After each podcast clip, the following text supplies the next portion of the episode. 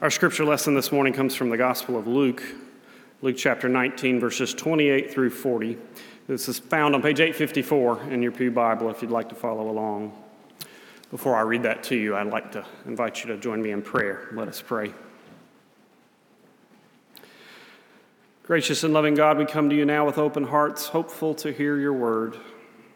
We pray by the grace of your Spirit that the words we hear and the thoughts of our hearts will lead us to your will for all of us as your church and for each of us as your children. Dear God, we love you. We thank you for your love. Amen. So, again, Luke chapter 19, beginning with verse 28. After he had said this, he went on ahead, going up to Jerusalem. When he had come near Bethphage and Bethany at the place called the Mount of Olives, he sent two of his disciples, saying, Go into the village ahead of you and as you enter it, you will find there a colt that has never been ridden. Untie it and bring it here. If anyone asks you, Why are you untying it? just say this The Lord needs it. So those who were sent departed and found it as he had told them. As they were untying the colt, its owners asked them, Why are you untying the colt? And they said, The Lord needs it. And then they brought it to Jesus. And after throwing their cloaks on the colt, they set Jesus on it. And as he rode along, people kept spreading their cloaks on the road. And he was now approaching the path down from the Mount of Olives. The whole magnitude of the disciples began to praise God joyfully with a loud voice for all the deeds of power that they had seen, saying, Blessed is the King who comes in the name of the Lord, peace in heaven, on glory in the highest heaven. Some of the Pharisees in the crowd said to, them, to him, Teacher, order your disciples to stop. He answered, I tell you, if these were silent, the stones would shout out. This is the gospel of the Lord. Praise to you, O Christ.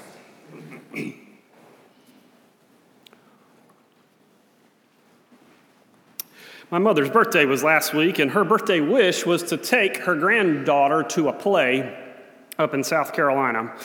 My mom goes to plays quite often. In fact, they have a theater there, much like we have Ruby Diamond here, and they show off Broadway shows, and they have comedians there and music, musicians there, and so she goes quite frequently. But this time she wanted to take uh, her granddaughter because they were doing a very special play, a, a live action uh, play of uh, rendition of Frozen, the Disney movie.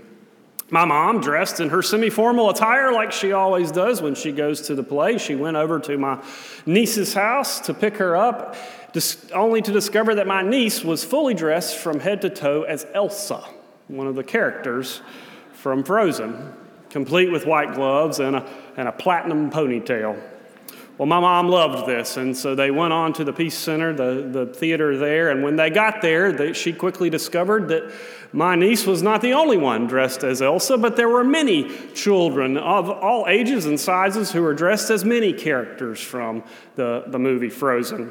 In fact, they started to sing some of their favorite songs like Let It Go, and, and I have to say, my mom felt a little left out. I think she even sang a few verses of Let It Go herself. Those are the best stories, aren't they? The ones where we feel like we could be one of the characters, where we feel like we could be a part of the action. Those are the best stories, the ones that, that draw us in and help us to find ourselves in the story. And in fact, there are many Bible passages that are just like that. We did a sermon series not too long ago called Sermon Selfies, where we talked about ways that we can find ourselves in the characters in the story. And maybe there's no Bible passage that uh, exemplifies that any more than the passage we read this morning, the, the story of Palm Sunday, of Jesus riding into Jerusalem. In fact, we try to act it out every single year when we get to Palm Sunday. Uh, many churches try to do that. We even stick props in your hands so that every time we say Hosanna, you can wave your palms just like that. We try to see ourselves in the story to, to either be one of those disciples or, or one of those Pharisees who come along in the book of Luke. Jesus, as you know the story, is riding in from the Mount of Olives. He, he tells his disciples to go and get a colt that he can ride in on from the Mount of Olives into Jerusalem. Instead of, of slinking in quietly to celebrate the Passover, he, he rides in because the prophecy said this is the way the king will come into Jerusalem. And as he's riding in on that donkey, the disciples throw their cloaks on the ground and they clip off uh, branches from the trees and they wave them in the air, saying, Hosanna, Hosanna, which means save us. This is the one who comes in the name of the Lord. That was actually a fairly dangerous thing to do. Pointing to Jesus, saying, Jesus is the one who saves us, Jesus is the one who is our Lord. And that's why the Pharisees come in.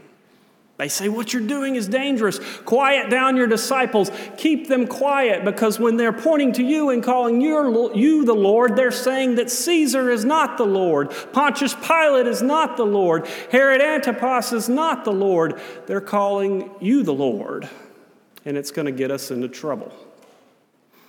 But all the same, Jesus looks at his disciples and said, Even if you could silence them, silence them, the rocks would cry out. Even if you could keep them quiet, the story would be told.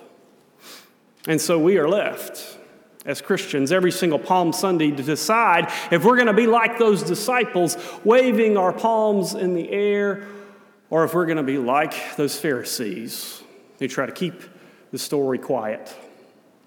We have that choice every single day of our lives. And I dare say, while we have shoved palms in your hand and we are suggesting that you try to be like those disciples who will spread the good news, the truth of the matter is that for all of us in our lives, I think there are times where we are like those disciples and times where we are like those Pharisees.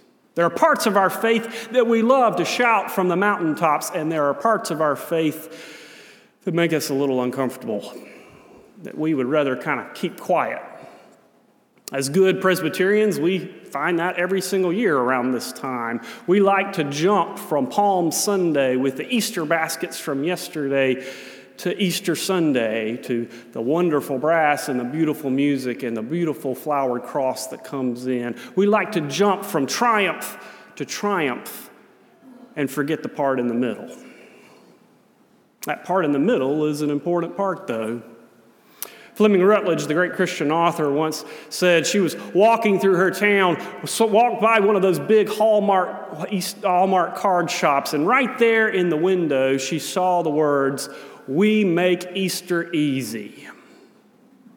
They were advertising that this was a one stop shop for all of your Easter needs. You can get your eggs here, your cards here, you can get your candy here, you can get everything you need for Easter right here. But she started to wonder if maybe we had done the same thing in the church.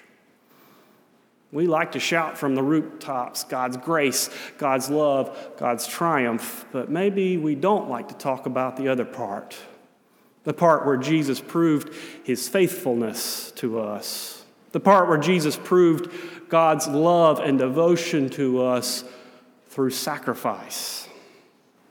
And maybe the part that we don't like to talk about the most of all that Jesus called us to follow in his footsteps and do the same. We don't like to talk about that difficult part where Jesus calls us to sacrifice, where Jesus calls us to be new people, but that's what happens when you point to Jesus and call him your Lord it means that you should be different. That the powers and the influences of this world are not what should influence and lord over you, but that only the will of God should be your Lord. No, I think we all like to, to just put the emphasis on Jesus. Jesus is the one who saves the world. Jesus is the one who does the word, dirty work. Jesus is the one who encom- encompasses everything. And our job is just to, to be grateful. And there's some truth in that. But maybe, just maybe, when we cry out, Hosanna, we're forgetting that we have a part, thank you, to play in this too. There's a wonderful professor up at Emory University. His name is Dr. Gregory Ellison. He's a great uh, preacher, but also a good uh, professor as well. And he tells a story from his own life when he was a young man. He was just gotten through an Easter service and he went home to his Aunt Dottie, a story where the preacher there told them that they had work to do to go out and save and heal the world. And he went home to his Aunt Dottie and said, Aunt Dottie, isn't it Jesus' job to save the world? I can't save the world, can I? His Aunt Dottie smiled and said, You're right, you can't save the whole world. But you can take care of the three feet right around you. Think about the three feet right around you, of what happens in your world in that three feet. You can influence what happens in that three feet when you interact with other people. In that three feet, you can spread the gospel with your words, with your actions, with your heart, with your mind, and with your spirit. He calls it the three feet challenge. That everywhere he goes, he thinks about what he is doing and saying and how he's influencing other people within that three feet. When I wave this palm, it's probably about three feet in front of me, don't you think? I've been thinking about that three feet in my own life lately parts of my life and the parts of my faith that I am so proud to shout from the mountaintops, and parts of my faith that I've been quiet about. I've been thinking about my three feet and how I can be a better disciple, and how at times I've probably been more like a Pharisee. Within my three feet, I believe without a shadow of a doubt that Jesus Christ calls us to sacrifice and surrender. That's what faith to me is all about. Within this three feet, if we are not willing to sacrifice for our neighbor, then we are not following in the footsteps of Jesus. Within my three feet, I believe wholeheartedly that we are supposed to go and stand beside those people who are downtrodden and broken and hurting and in need. We are supposed to go and stand beside them so that people can hear their voice, the voice of the voiceless within my three feet. I believe wholeheartedly that we're supposed to go and speak to powers and principalities in this world so that they can hear what we believe about Jesus Christ, so that they can hear what we believe about how the world should be. But I have to also tell you within this three feet, I am an evangelical. I believe that none of that matters if we don't have Jesus Christ. I believe that none of that matters if it were not for the life, death, and resurrection of Jesus. Within this three feet, I believe in the power of the Holy Spirit that fills me every time I say a prayer, every time I celebrate the sacraments, every time I stand in this pulpit. Within my three feet, there's so much that I need to share. But quite often, I hold back.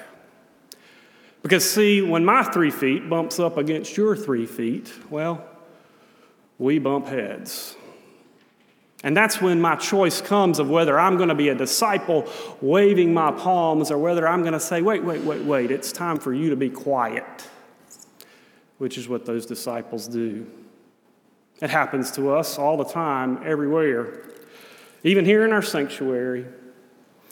I've told you this story years ago. It's a story that I heard at uh, Columbia Seminary when I was uh, at a chapel service there. I'm ashamed to say I've forgotten the name of the preacher who told the story, but he was sitting in his church one day and he saw a mother and their child sitting a few rows ahead of him. That child was a little bit rambunctious. Maybe some of you know what I'm talking about. Every few minutes, the child jumped up on the pew and was ready to dance and sing because was so happy with the hymns and the music. And so Every time the child did that, the mother grabbed him by the arm and pulled him right back down. He jumped up again, and the mother whispered something in his ear, and he sat back down. Every now and then, the child would pop up and, and wave his hands, and mother would pull him right back down. And finally, she put a hand right on the back of his shoulder so that he couldn't jump back up anymore. And that's when he heard the young boy say, Well, I'm standing up on the inside. Sometimes we do that, don't we? When somebody around us is living out their faith in a way that makes us uncomfortable, our heart worries a little bit. We get a little anxious, and our first reaction is to jerk them back down. When someone is wanting to express their faith by going and speaking to people in this world who have power, who have influence, who have money, and try to get them to change the broken systems of this world, that makes us uncomfortable. And so we try to jerk them back down. Or maybe with our high intellectual, logical Presbyterian theology, we get uncomfortable when people talk about the Holy Spirit, when people talk about the power of God, the moving and acting and living in this world, and so we want to jerk them back down. Or maybe sometimes we want to go to church, but we know there are people, friends in our community, family members who think it's a waste of time, and so they jerk us right back down. Maybe we want to take a leap of faith, but somebody around us says, no, it's costing too much time, it's costing too much money, we can't do that. And so jerks us right back down. That's what the Pharisees do. They want to keep it quiet, jerk us back in our seat and keep us silent so that we can only stand up on the inside. And just for those of you who think, oh no, I would never let that happen to me, just remember the end of the story this week. All of those disciples who were waving their palms on Palm Sunday, well, they were dead silent on Good Friday. It happens to all of us. There are parts of our faith that we love to shout from the rooftops, and there are parts of our faith that we keep quiet because we're afraid. We're afraid when those three feet bump into each other. But Jesus seemed to know that. Because you see, in our passage this morning, Jesus tells those Pharisees that even if they're quiet, the story will still be told. Even if you silence them, the story will still be told. The rocks will cry out, and the good news of the gospel will be heard around the world. Even when we fail from screaming our faith to the world, the gospel is known. That's what Jesus promises us that the gospel will be preached in ways that we cannot even imagine. The Christian author Rob Bell tells a story like that in his own life. He was asked to, to be a preacher at a, and, and to do a, a wedding for two friends of his. These were friends of his who, who loved nature, and so they wanted to do their wedding ceremony out, in, out outside where they could hear the rustling of the trees and they could see the beauty of the sun and they could see the rocks and the hills all around them. But they asked him one very special request when you, when you do the, the ceremony, please don't talk about God too much. Don't talk about God and don't talk about Jesus. If you'll, you'll just in, let us enjoy the beauty of nature. Believe it or not, that happens a lot more than you would think it does in weddings and funerals. But instead of getting judgmental, Rob Bell became inquisitive. He said, Tell me, what is it about this world around us that you love so much? These rivers and streams and rocks and hills. And this couple agreed, Well, it, there's something about it there's something within it that holds it all together. And in his conversations with them in premarital counseling, he said, maybe, just maybe, that thing that holds all of this together is what called you two together. And they agreed. He was right. That those beautiful trees and that beautiful sky and this beautiful world around us was preaching to them. And for the first time, they realized that God may be real. Jesus Christ tells those Pharisees and tells those disciples even when you're quiet, the story will be told. The gospel will be known. There is nothing you can do to stop it. So be a part of it. This Holy Week, I want you to think about your three feet. The things that you're proud of, the things that you're scared of, the words of your faith that you like to share, and the parts of your faith that you want to keep quiet. And remember that for our proud parts and our quiet parts, for the parts that we love to share and the parts that we hold back, for the parts, for the times that we are disciples and the times that we try to be Pharisees. Remember, the story will be told. They tried to silence Jesus in a tomb, but it didn't silence him. The stone rolled away. The rocks cried out. Easter came, and it will come again. To the glory of God. Amen.